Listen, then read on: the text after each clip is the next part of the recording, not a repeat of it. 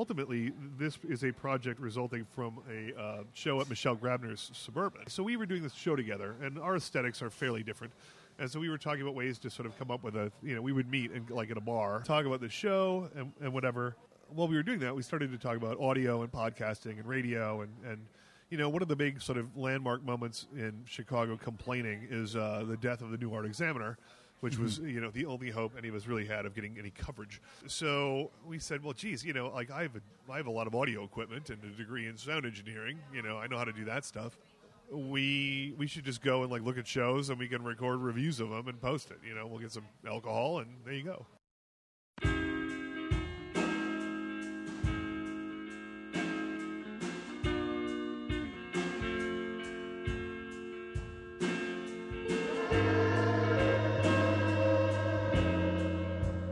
Welcome to the Studio Break Podcast. I'm your host, David Linneweh. For today's one hundred sixth episode, Richard Holland from Bad at Sports joins this podcast to discuss Bad at Sports, the wonderful Chicago podcast that has affiliates and contributors from nearly everywhere on the globe. So it's very exciting. We talk about how that started, how it branched into what it is now, where it's going, where it's been. We also chat briefly about Richard's responsibilities as our juror for this year's two thousand fourteen Studio Break Annual Competition. Once again, we'll be selecting nine total artists, again, three from three different categories, the B A, B F A category, the M A, M F A category, and the professionals. So once again, we'll feature all nine of those artists on Studio Break. In addition to that, we're going to be hooking some artists up with some shows. Again, one artist from each of those different categories will be getting a solo show, one at the Peoria Art Guild, one at Jan Brandt Gallery, and one at Demo Project. So if you're an artist looking to get a little exposure and maybe get a solo show out of it, please, please apply. And there'll be details on studio break dot com, so go there and check it out.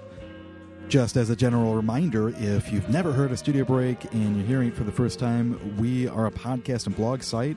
We feature a variety of different artists. They come on, they talk about their practice, their process, their histories, and we share them with you right here. Each of the artists that we have have slideshows of their work, links to their websites, and these lengthy interviews. You can find them in iTunes, so please subscribe to the podcast there.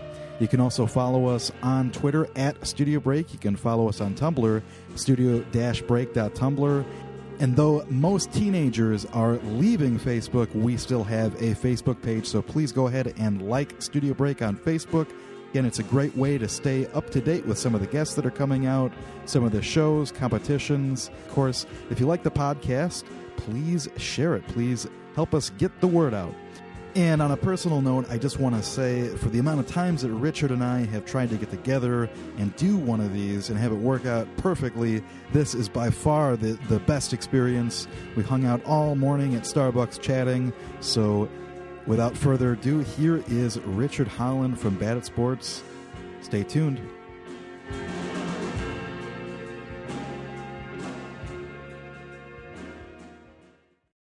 The most important thing is actually just start this now because, you know, this is the longest I think we've been in a conversation and not been interrupted. I know, and I'm very ranty today. So uh, I we have yet we've been here for like an hour, like and a half, and we have actually uh, yet to to uh, roll tape. So well, I'm going to keep coughing straight into the microphone. That's good. That's good. I, you know, I try to do that every show.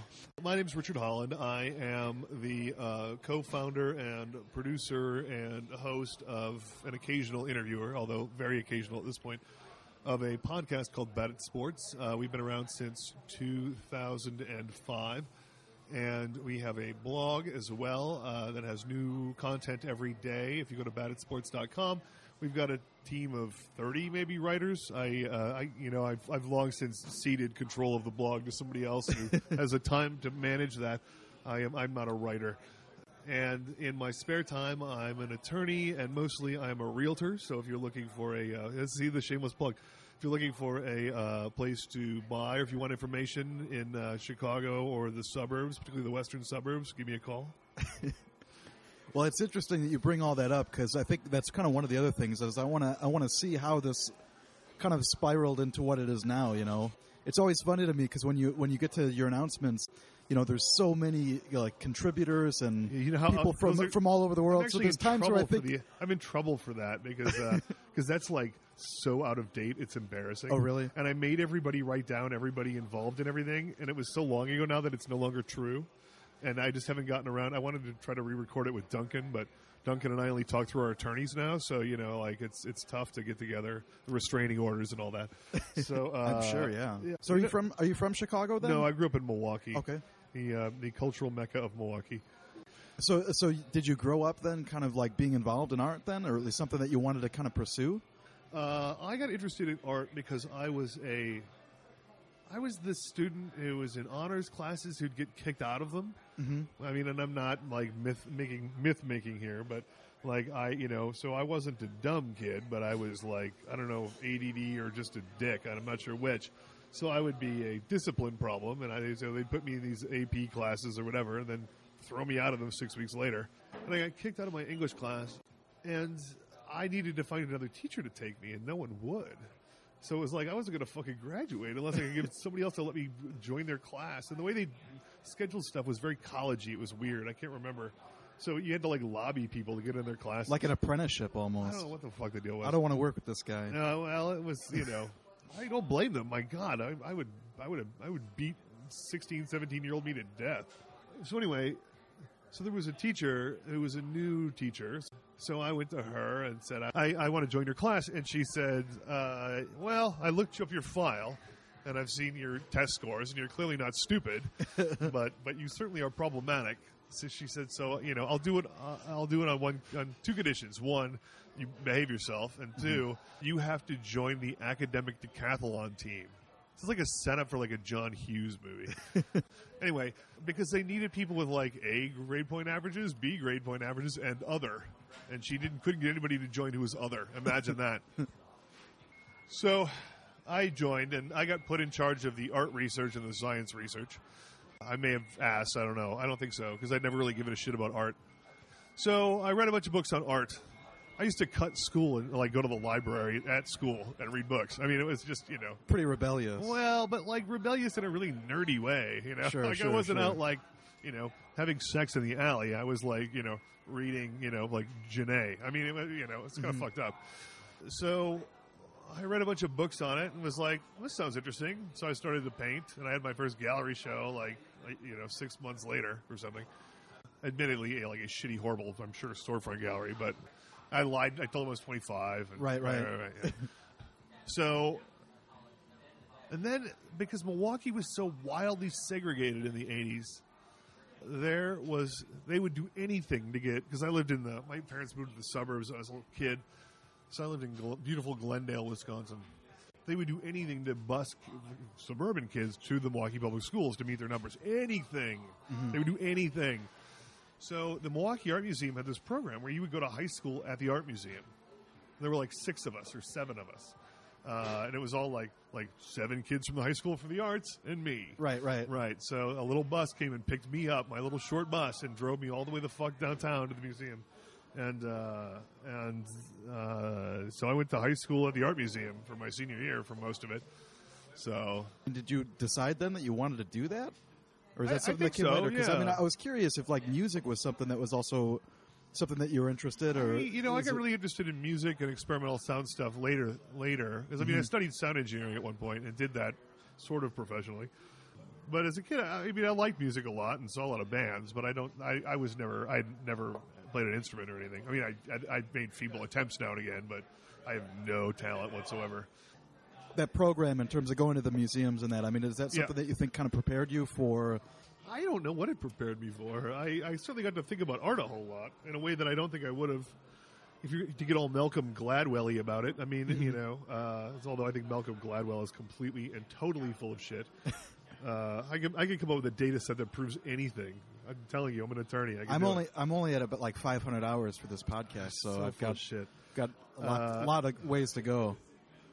Like, I'm going to become an expert in something I totally have no talent at just to prove him wrong. I'm going to become an expert in oboe. I'm just going to, like, f- do fucking horrible oboe performances for ten thousand hours. Like, is he still alive? Dear Malcolm Gladwell, like, here's, oh, he's a, very alive. Here's a videotape he of my most tours. recent oboe performance. I completely and totally suck, and it's been ten thousand hours. Up yours. But I don't know why Malcolm Gladwell makes me so angry, but he really does. But you, you had mentioned like painting. I mean, is that something that you were thinking about pursuing then when you when you I started college? I did a lot of painting. Uh, I mean, I was okay at it. I don't think I, I don't think I think unfortunately growing up the way that I did and going to art school where I did when I did. I mean, I went to college for art briefly mm-hmm. and dropped out because I didn't have any money. I got booted when I was eighteen, deservedly certainly, mm-hmm. uh, and lived in like you know. lived in condemned houses on Brady Street, Milwaukee, when Brady Street was still incredibly dangerous. My neighbors knifed each other and stuff like that. And we lived in a condemned house with a bunch of guys. We all paid ninety dollars a month. And the cops raided us because one of my roommates collected animal skeletons. and, the, and the guy who ran the funeral home looked in the window one day and saw a bunch of bones down there. Well, this is probably is this is this, this Dahmer is contemporary time. To Dahmer time. Yeah, yeah, yeah, that's a great documentary. I called, called on the Netflix. Police and they came in like with the, the big old like uh, battering ram and knocked the door in. Jeez, yeah, it was awesome.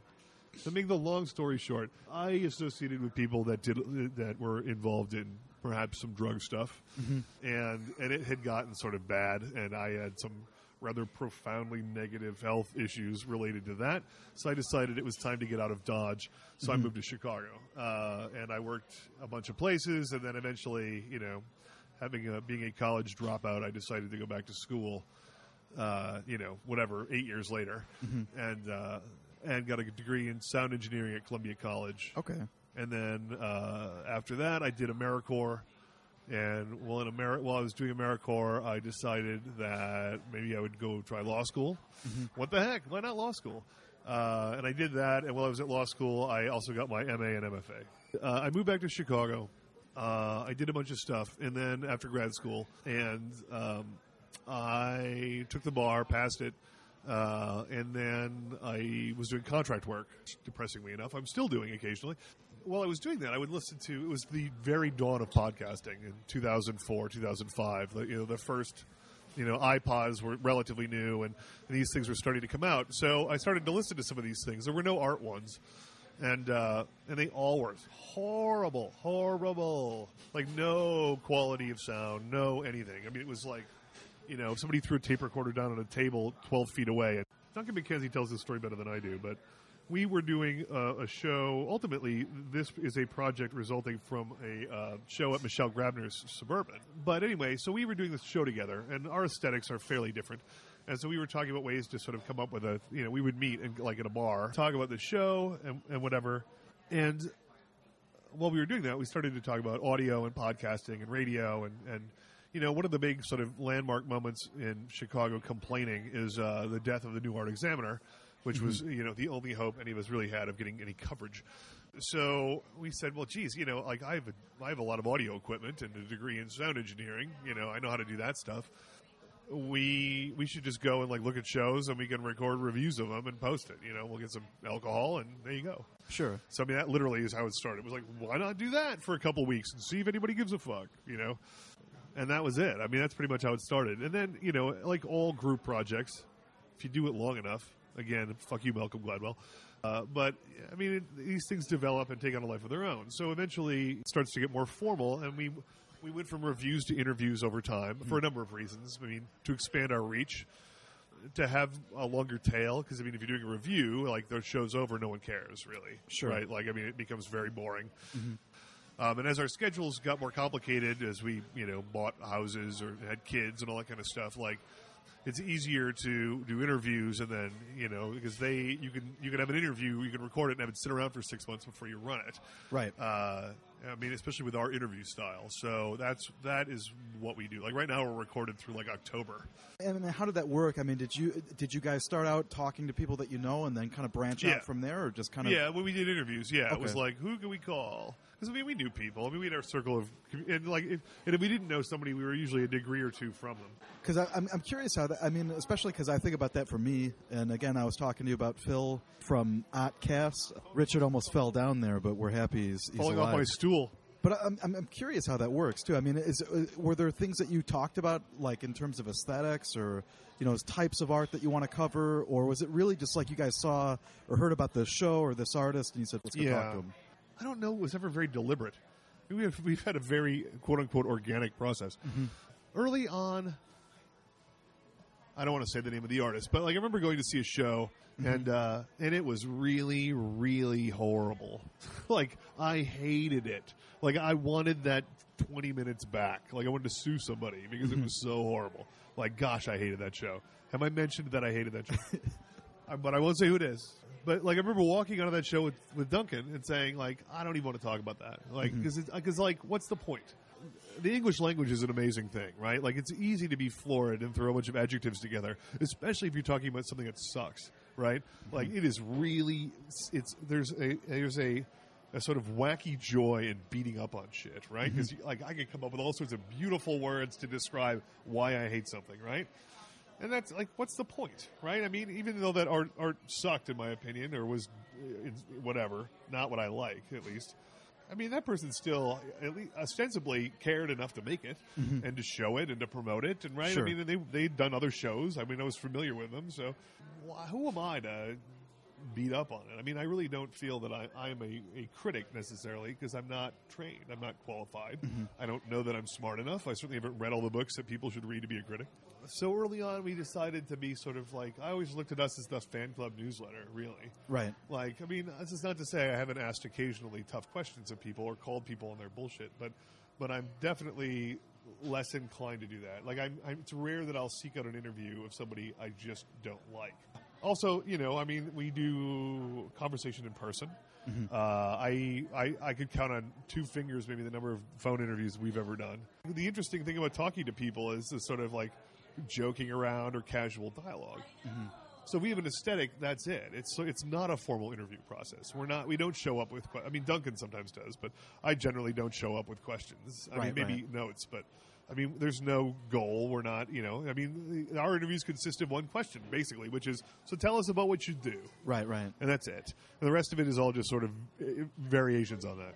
Did that also kind of change the way that you that you looked at work? Because, you know, I know that, you know, you talk about going to see a show, not liking it. Is, for me, I can kind of relate it to very personal experiences, going to see something and just really wanting to dismiss something, especially when I had no knowledge of it. Did that did that change at all in terms of, like, what you like to look at? Did you kind of, like, broaden your, your horizons, for lack of a better kind of word? I mean, did you start looking at things that you never thought you'd look at and be like, oh, that's pretty interesting now? I think that my taste is not very cool. Mm-hmm. I don't think it ever has been. I think my taste is probably airs more towards the minimal. Right. I, I mean, I think that the show has made me realize that I'm probably a little more conservative than I thought that I was aesthetically. I mean, there's certain modes of art that I, I think I've slightly unfairly, but, but I've been branded as an enemy of, social practice being the most glaring example, which is not true, goddammit. I don't hate it all.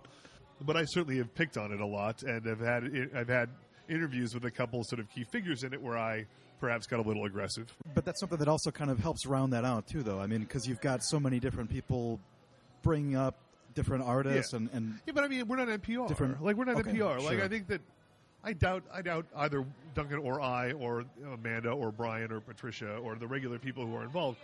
Like, I doubt any of us are sufficiently charming to drive the the prop media property on its own, right? Right, like, right. Like, people aren't so amused by me and my sense of humor that they're going to show up just to hear me rattle on about whatever I think is amusing, right? I'm not a stand-up, even though I like to think of myself as one occasionally. But at the same time, like, I mean, there is this, I, there is, whether we intended it or not, a house style of conversation and of analysis. And and I think I think part of, if you've been listening to the show for any length of time, I mean, it's like we're people you, uh, hopefully, it's like we're people you know, and that, like, and sometimes we piss you off, and sometimes you agree with us, and sometimes you think we're funny, and sometimes you think you want to punch us in the face because we're really annoying. Like, I mean, I think that, I mean, if, if in my, my dream world, the people who've listened to the show for any length of time, like, are there with us doing it. You know what mm-hmm. I mean? Like, like, sure. Like, I don't look at myself as smarter or better or more erudite or, you know, more prepared or, I mean, if anything, my, my role in the show has always been sort of like the dumb guy, uh, you know, because I'm not, you know, Duncan is certainly better versed in theory and criticism than I could ever hope to be. And he follows the contemporary art world a lot more than I do. Like, I think, if anything, this, this show has pushed me away from things like the magazines and all that. Mm-hmm. I think I still read them now and again, but I, I certainly don't subscribe to any of them because otherwise you end up chasing all that stuff. Like, mm-hmm. and, and I just, it's not realistic with my lifestyle to, to be that into it in that way. Like, I'm not a, I'm not an inside baseball guy with that. I don't know that Duncan is either because he's an incredibly busy guy with kids. But but he, I think that he's more focused on the wor- the, the greater world than I am. Mm-hmm. And it's interesting, you know, our blog is much more so. Our, our blog is much more contemporary and, and uh, of the moment than we are. Jamie Polson took over the uh, blog recently from Carolyn Picard when Carolyn left. Her, she had other things she had to do. I went to lunch with her and, and Dana Bassett, who does our What's the Tea with Dana B. Uh, gossip columns, not the right term, but gossipy, is, you know, sort of like mm-hmm. this, she's very sort of at the cutting edge of things. And they had a conversation about people that like consisted largely of names, and I knew about a third of them. And it's just it's just not where I am in my life that I can I I pursue that. So I'm glad that there are people involved who can, but it's it's not me anymore. Well, I think the other thing that you kind of brought up that's tangential maybe is that it kind of also it, you kind of also feel like you're going along on a journey with these people. You know what I mean? You're kind of you're kind of exper- you're kind of in the room. You know what I mean? So there's something about that that's also not like um, you know, hearing uh, a, a team of editors at N P R kind of deciding which questions are worth airing, right, and this and that. So I mean, but that's but that's something that's so funny about it too, though, because when you have to kind of listen to things that you get stuck with, like commercials and just all this kind of very formatted way of kind of communicating information, it becomes really just really dry and dull and boring and I don't know. Yeah. Granted, that's how it always has been, but like yeah. I, I hate watching any any kind of like Good Morning America type stuff after this point because it's so, like even when they interview somebody because it's so edited. And well, it's all and all it's all dropped in boxes too. It's all pre-prepped and right, right, right. Yeah, no. But I mean, I, obviously, I'm always respectful. Uh, I mean, I, I think you can be professional and respectful without trigger. Like James Rondeau is the most polished professional anybody I think I've ever met. I mean, the man is a genius. I mean, love him or hate him, like he's extremely good at what he does. And uh, and I know my wife is very good friends with him. Uh, he's been very. I mean, he's a great guy. I mean, I you know I know him personally, but when I've interviewed him or he's been in on an interview, we've interviewed an artist uh, that he's had come into the Art Institute. He is business. He, I mean, he is a professional, and he has, and he toes the professional line. He's not going to joke around or make off-color jokes like that he would make. No, I mean, he's not. Yeah, it's not. He's he's genuine, but it's just he's like he is good at what he does. Right. You know, so I think you could be that way without reading a prepared statement. But I, I don't know why I'm talking about this. I think I asked you. So one of the other things that I kind of wanted to bring up too is, I mean, you kind of talked about taste a little bit. I mean, what what kind of what kind of things are you interested in looking at? I mean, I. I, I, I talk to artists. That, yeah, yeah, for sure. And I mean, I don't know if that'll that'll you know, scrutinize I, it, but I, th- I think it's important to kind of consider because even just before this, we were talking about all these different worlds, yeah. you know, involved in art and, yeah, and yeah. you know how things go on well, behind I mean, the I like scenes with this and that. But I mean, but I mean, you know, like you go to these art. Uh, I, I just we just did a stint at Volta, mm-hmm. and I like the model that Volta had as an art fair. Mm-hmm. We didn't like I didn't like at least half of the work, but like which is pretty good for an art fair, frankly. But but each gallery had a solo show, mm-hmm. so I could actually see people's work as opposed to the horrible rummage sale approach that most art fairs have. Uh, you know, it's all interesting, right? I mean, like I, I love the creative impulse. Mm-hmm. Um, I think for my per, like my personal artistic journey, whatever that is. I mean, I don't have a ton of free time. I mean, I'm more interested in science-y stuff these days than making visual art. Like mm-hmm. you know. Yesterday, I, I hacked my kids' Nerf guns to shoot farther, and uh, I took all the safety features out of them. I was pretty stoked about that. uh, God bless the Internet. It's like, hey, we put all these safety features in these things, so you can't hurt yourselves. Like, I took all those fuckers right on out of there. Two in the morning with my screwdriver. Well, I just um, I just hope I don't you see one of those Facebook updates where one of your one of your children uh, are at no. the emergency room. Well, that's, we've done injury. A lot of that. I, I uh, I'm only responsible for Max breaking his arm the first time. The second time was totally on him. Dad and playground equipment, bad combo. Well, but, but I mean, is there anything that kind of sticks out to you in your mind? Then that, I don't know. I mean, I, I know that it's put you on you the know, spot, there, but I mean, there are artists who. Well, I mean, I you know, I, I'm, I I like the minimal. I like the graceful. I mean, my own aesthetic. I don't mm-hmm. know that my aesthetic is particularly cool. Like the Olaf Eliason show from the art, you know, the M C A sticks in my mind. But then there's stuff that I don't know that I would have know, known to like if had I not thought about it. The Brasilia show at the M C A also sticks in my mind. I mean, that show was totally amazing, right? Mm-hmm. And then there's artists that I met. You know, like I was familiar with William Pauhaida's work. But then I talked to him at Expo, which is one of the t- most tragically too short interviews we've ever done. It breaks my heart that that interview was only thirty minutes long because mm-hmm. I and his gallerist was in on it, which is a little weird. But he was a nice guy. But uh, but that guy is one of the most intense, like thoughtful, like decent. You know, like my goodness, I like that guy. Like, and I don't know that I loved his work beforehand, but hearing him talk about it was just moving. Is the only way I can describe it. I mean, it was like, damn, like you are, you are fucking amazing. Like, mm-hmm. like why didn't I know this before? Uh, and it made me look at his work in a whole new light and really appreciate it for the depth that's in it, because I think it comes off as a little like parody-y, like jokey, like dry wit. But when you hear him talk about it, you're like, I mean, it's just a, it's beautiful. It's totally beautiful. It's it's all interesting. Sure. I mean, I find well, everything. That's my that's my great curse in the world. When I die and I look back on my life in, in three weeks, uh, I'm you know I'll look back at it and think, you know, it's a, it's almost a drag that I found the world so interesting, because I just don't have time to, you know, like I want to learn everything. I want to try it all. I want to become expert in everything. Sure. And it's uh, and it's ruined me in many ways, because it's like I'll pick up career paths and I'll do them for a while, and then I'll get bored and find something more interesting. You know. Or topics or whatever, like, and so art art is great for that, because art never, you can't reach the end of it. You mm-hmm. can't, you know, I can reach the end of information on early acoustic blues, right? I read twenty books on it. I get it, right? right? Like I know all about it. I could tell you, I could talk, I could teach a class on it. Uh, I don't care anymore, but I, but goddamn it, I could. Uh, whereas contemporary art, like, it's never going to end. It's just like there's more and more, and then as soon as you think you've you get it, there's more and more after that. The commerce of it is a little hard to take sometimes, uh, and I think I really have a lot of clarity on that now. Although that's evolving too. I mean, this last trip to New York, I got some clarity that I didn't have before about sort of how the world works, and like mm-hmm. you know, it's it's an evolving process. Sure. But to answer the question that you asked forty-five minutes ago, uh, I mean, what do I like? I mean, I like it all, which sounds like a bullshit dodge. But there's even the stuff I hate. There's it's it, why do I hate it? You know what I mean? Like that question is interesting to me. Well, I, th- I think one of the things that people miss, and especially just regular people too, especially that don't necessarily want to be critical about anything. You've probably seen how many different artists work. I mean, you've probably seen thousands and thousands, been inundated with all of this stuff. So right. being able to be picky is not. It's not really about being picky. It's just that you might have seen so much stuff that. After you see this, this other stuff looks like crap. I am. I was given a great gift by Ollie Watt, mm-hmm. uh, O L I W A T T, who's a great man. God, I love that guy. He's in Chicago. He is excruciatingly underappreciated. Uh, Philip von Zweck is another one everybody should look up, who's totally underappreciated and a complete towering genius. And there's, if there's a Chicago aesthetic, it's people like these guys. Um, both of whom make work that at its core is, is really thoughtful and beautiful. But so anyway, back to this Ollie Watt piece. So it's it's a handmade, hand-printed reproduction of a True Value hardware store bag that you put the tiny screws in when you go to buy them, mm-hmm. right?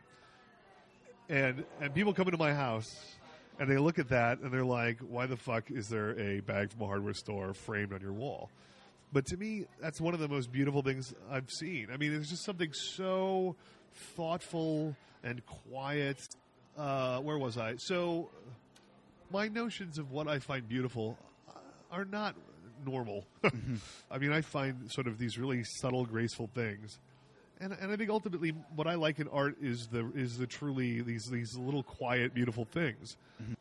Uh, which is, I like a lot of minimalism. I like a lot of spatial stuff. I mean, I like stuff that looks like my work, which is like this sort of like really icy, detached-y, sort of like, mm-hmm. you know, ultimately minimalist sort of thing. That doesn't mean that I don't enjoy a lot of other stuff. But sure, I mean, sure. but in terms of stuff that like, you know, I'm excited to look at when I'm at home, you know, like that Ollie Watt piece is like, every time I look at that thing, I'm like, God damn it, that guy's fucking smart. Like, I just, something so nice about it. One thing I'm curious about, too, though, so when you wind up in, in, and going and doing a talk at U of I or, you know, another venue like that, I mean, are there, do people usually ask you, like, specifically, like, specific questions, or is it something where you kind of just give and provide information? I just gave, I just gave a talk uh, recently, and um, I don't remember what the questions were. They all seem sort of the same. People ask you about, like, what did you, who's your worst interview, who's your best interview, kind of stuff. It depends on the class. Like, I regularly talk to Susan Snodgrass's class at uh, the Art Institute about who, and there's, it's sort of like an arts journalism class.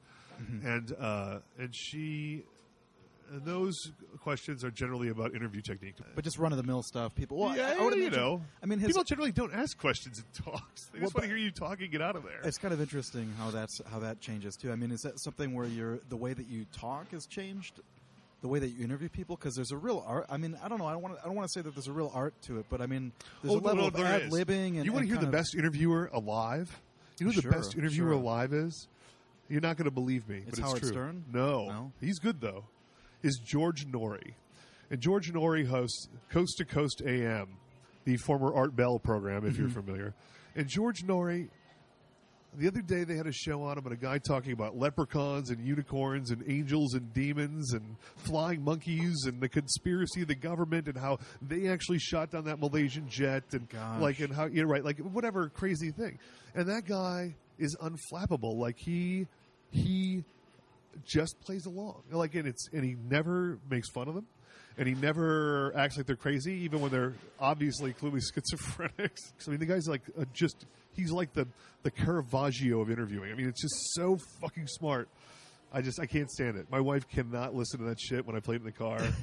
I tell so, you, I, my Coast to Coast A M membership is one of my few indulgences. As an interviewer, I mean, I don't, that's not my style of interview, though, interestingly enough. But I, I respect it a lot because it's mm-hmm. very, very smart. Mm-hmm. I was a rant, sorry. No, no. I'm very ranty I think, today. I think that's fine. I'm rantier you know? than normal um, today. Well, and I, I know that we'll probably talk a bit a bit more about the, the Bad at Sports stuff, but I also wanted to bring up this. Um, you, you started like a, what is this, like Saturday morning uh, science club for kids? Is that? And uh, so I'd started, an, I had been in the process of starting a nonprofit to uh, get a hackerspace going in the west, immediate western suburbs, Oak Park, like mm-hmm. the west side of Chicago, but also Oak Park, Berwyn, uh, River Forest, Forest Park.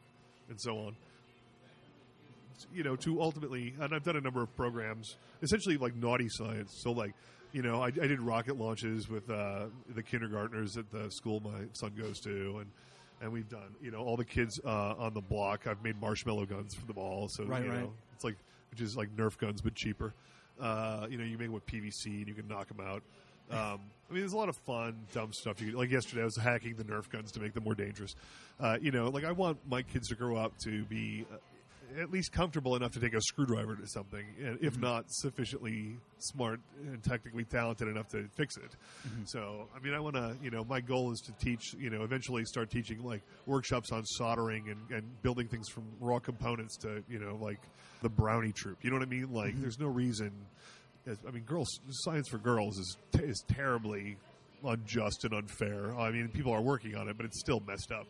Right. You know, it's not cool to bust out a soldering iron if you're a girl, which is just dumb. And I think that I think that, that is something I would love to see stamped out. Anyway, if you Google, there's like these kits that you could buy. They're kind of expensive. They're they're almost like Legos, but they're electronic components, and you can click them together. And you could build stuff. And they just partnered with Korg to build a synthesizer one, which I would give my left arm for. It's fantastic. But anyway, so you know, like I've, you know, I've got a six-year-old and a soon-to-be four-year-old, and you know, they uh, they're not old enough yet to start doing that stuff themselves. But I, I definitely try to make them. You know, I mean, we don't have a lot of money, so I repair a lot of stuff in our house. I've rebuilt our washing machine recently until finally the transmission blew, and I realized I was in over my head. I, I, I mean, at, at my core, I, I like ideas and creativity and exploring the world, and I think I think that science is very similar to art in that regard. Uh, and, and with the advent of things like Make Magazine and that whole scene of maker stuff, mm-hmm. uh, I think that there's really, I think it's a really big and exciting revolution that's going on in things that are acceptable and encourage topics for creative people, right? Like I know a lot of creative people that are like getting into three D printing. Tom Burtonwood being the, the sure. sort of extreme example. I don't know if extreme is the right choice of word there, but uh, he doesn't I mean, even eat anymore. I heard. Yeah, well, that's probably true. He's the uh, and he's doing an artist in residence at the Art Institute. I yeah, mean, which yeah. is you know good for them. three D printing doesn't do it for me, but uh, but I mean, you know, finding people who have machinist skills or can put together electronics or. You know, I find that, that the, the level of options that are available to, I don't think art needs to be technological. I think it's fine to just be a painter and to be a painter, right? Like, mm-hmm. like I don't, I don't, uh, I don't, I'm not one of those people that thinks like, oh, your art needs to be technology-based installation work. You haven't made any suggestions to me yet, so I'm, I'm thankful. I like but your I'm, work. I'm Don't waiting, mess with it. Uh, waiting but, for a year or so before that starts happening. Yeah, yeah. If you start putting electronics in your work, I will probably heckle you loudly. If you start putting like lights in your paintings, you know, for the cities, I'll I'll be like, boo. That's a good idea. You know, oh. You get like a big a little neon fiber optics, little neon sign in there. You know, I will heckle it lights you. Up and it'll, it'll be like IKEA kitsch. It'll be the worst. That'd um, be awful. Don't do it. Uh, anyway, yeah. So, so I, I had been working on forming a five oh one c three to do that. I've had a couple public meetings. Ultimately, one of the things that I've learned from Bad at Sports, and uh, I've learned a lot of lessons from Bad at Sports in terms of management and working with people, and and applying them to this new activity. It's like it's easy to start a group project that becomes like this, like. autocratic, like, cult of personality thing where, like, one person makes the decisions or two people make the decisions and other people sort of come and go as they see so fit because mm-hmm. they don't have a stake in it, right? Right, right. And that's not a good management style. That's not a good... You know, people have to be invested collaborators or they're just not going to give a shit and because no one's going to make any money. Mm-hmm. So in terms of the other nonprofit, it's like, I can't be the guy anymore. I think mm-hmm. once upon a time in my life, I was perpetually the guy who was like, I'll organize a show and, you know, how to organize it or... You're still in this phase. You'll get over it. Well, we'll see. Uh, just wait yeah. till you have a kid, man. It's yeah, all yeah. over. uh, but, like, you know, after a while, it's it's wearing. It, there's a cost to sure. these things. And to have a, a bunch of activities that are along those same lines, like, you know, even Bad at Sports, I've transitioned out of a lot of stuff in, involved in this. I mean, my role now is, is much, much different than my role at the beginning. We're kind of nearing the end of this time. Are there are there kind of any, any people, any collaborators that have really been well, you helpful know, in terms of expanding Bad yeah, at Sports? I would be remiss if I didn't give incredible props and accolades to many of the people involved. And I don't want this to be like a I won an Oscar speech, but you know, one of, you asked earlier about sort of how it expanded and, and evolved. And having collaborators has been has you know, it has grown from two people to a lot of people. Mm-hmm. And it's you know, and we've lost some people and gained some people over the years. I mean, generally I think with very few exceptions, uh, you know, always in a positive, nice way. Mm-hmm. I think we've, you know, I think it may, maybe bounced one or two people from misbehavior, but it's almost, almost unheard of. You know, uh, Amanda Browder joined very early on and now is in charge of our reporting in New York and has mm-hmm. done a great job out there. Uh, and she did the, the installation project in Volta and is, uh, is a, you know, has been a great collaborator. Uh, and then we, not too long after Amanda, uh, Brian Andrews, uh, who was a, Uh, grad school friend of Duncan's who sent us a piece of hate mail about how much he hated us, joined on as a reporter out of San Francisco, and then uh, was joined by uh, Patricia Maloney, who runs Art Practical, uh, which is a blog and, pub- and a lot of other things out there. I mean, we've had a number of people over the years who've contributed from all over the place, uh, but those are the core people. You know, and then you, uh, one of the things we were talking about before tape rolled was uh, about the technical side, and, you know, Christopher Hudgens. He's sort of the great hero of Bad at Sports that never gets credit because he makes all the internet stuff work. We, we've we've had some internet attack this past week, and Chris is like, I don't know what I w- I literally do not know what I would have done if not for someone like that. Claudine Issei uh, ran our blog for a while, um, and she is a journalist and curator and has been great. I mean, was way too good for us. Carolyn Picard, who runs Green Lantern Press, was in charge of our blog, and now we've got uh, Jamie Lee Polson. So, I mean, you know, people have been very generous with their time. We've got innumerable writers who've contributed. I mean, people work really hard for, you know, I'm very clear when people join up. It's like, you know, like there's no reward in this. Right. like, like, like this cost me several thousand dollars a year at least. Right. Uh, so it is a labor of love. And if you're, if you're cool with that, I mean, we've had people leave because they thought they should be being paid. And, and ultimately, I agree with them. But, sure. you know, the minute... I get a dollar that we don't, you know, owe somebody else. Like, I'll split it equally. Right, right. It's been, I mean, Duncan McKenzie, of course, uh, my co-host and the co-founder, uh, and the person who does most of the interviews. I mean, the show would not exist if not for him. Mm-hmm. I mean, he, he, especially in recent years, with, I mean, I, I essentially have two jobs and, and two kids, so it's tough for me to be as involved as I used to be. Mm-hmm. And he is, uh, and he has really picked up the slack. And I mean, as he is, it's, it's, Uh, far more Duncan McKenzie than it is Richard Holland driving the bus. Right, right. Uh, so, I mean, I you know, I can't say enough nice stuff about Duncan. I mean, he really has put in a lot of time and hard work. And and all, when all is said and done, whenever that is, he, uh, he is the is the person who should be uh, heralded as, as the you know as the, the great genius behind the project, honestly. Mm-hmm. So, mm-hmm. but yeah, I mean, it, it's it's collaborative projects. It's it takes a lot of work to do this, and it's really. And at a certain point, it didn't be, it wasn't Duncan and mine anymore. It was everybody's, and right, and, right. It's, and it really very much is. What's going on in the future? I know it's every time you check in on Twitter, you know, you see what Bad at Sports is up to. There's always like a well, trip or a conference or this or that. I, so what's what's coming up? Gosh, I think it's April twenty-third. I should please look at our website and please come to this because I don't want to be talking to an empty room, but. We have been asked to go speak at the Apple Store on Michigan Avenue. Oh, sweet. About the show. Please, dear God, show up. I need at least ten people there or I'll be horribly embarrassed. I'm like, I'm going to hire homeless guys to show up because, like, like seriously, like I will pay you a dollar to show up. I'll bring a pocket full of money. And we'll be talking about podcasting and sort of what we do there. That should be fun. Awesome. Maybe there'll be snacks. I don't know, but maybe. So show up. Could be a possibility. But, yeah, in terms of the the grander future, I mean, I think at a certain point – I think, you know, you can't do it forever. Mm-hmm. I mean, it's been ten years almost. Uh, and I think at a certain point, we've had, I mean, there's no, uh, you know, I'm not making a statement or saying anything specific, but, like, I think that we, over the last handful of years, we've focused a lot on the legacy of what is, you know, I mean, we've, because at a certain point, it becomes bigger than you and you have a responsibility to it. Mm-hmm. And and without expecting it, I mean, we've recorded four hundred and, you know, at this point, probably four hundred seventy-five, four hundred eighty interviews. And some of those are important and will be mm-hmm. important in the future. Artists who are going to become people of historic note if they haven't already. Mm-hmm. And so th- that comes with a responsibility. You can't just pull the plug and, and delete it all. So we have been developing over the last number of years, you know, increasingly trying to get transcripts done of things. And we are developing a number of potential book projects. If anybody out there is in publishing, particularly academic publishing, we're looking for a publisher. But we've had conversations with people about taking excerpts of interviews and compiling them with an essay. Michelle Grabner is uh, has edited the first one uh, on painters, and that is that is in the can as far as I know. And uh, I don't know. We're just looking for somebody to print it. I mean, we've had a couple of conversations, but I don't think anything's set. I see a day where the show itself stops being a weekly event, like mm-hmm. something that gets made every week, mm-hmm. uh, and we do things more occasionally as we see so fit or do public events, and turn more towards working on maintaining the archive and developing it. I mean, we've got thirty writers that write stuff every day. You know, I mean, we have a lot of material to save. Yeah, you could have a you could have a whole show on what kind of pencils uh, artists use.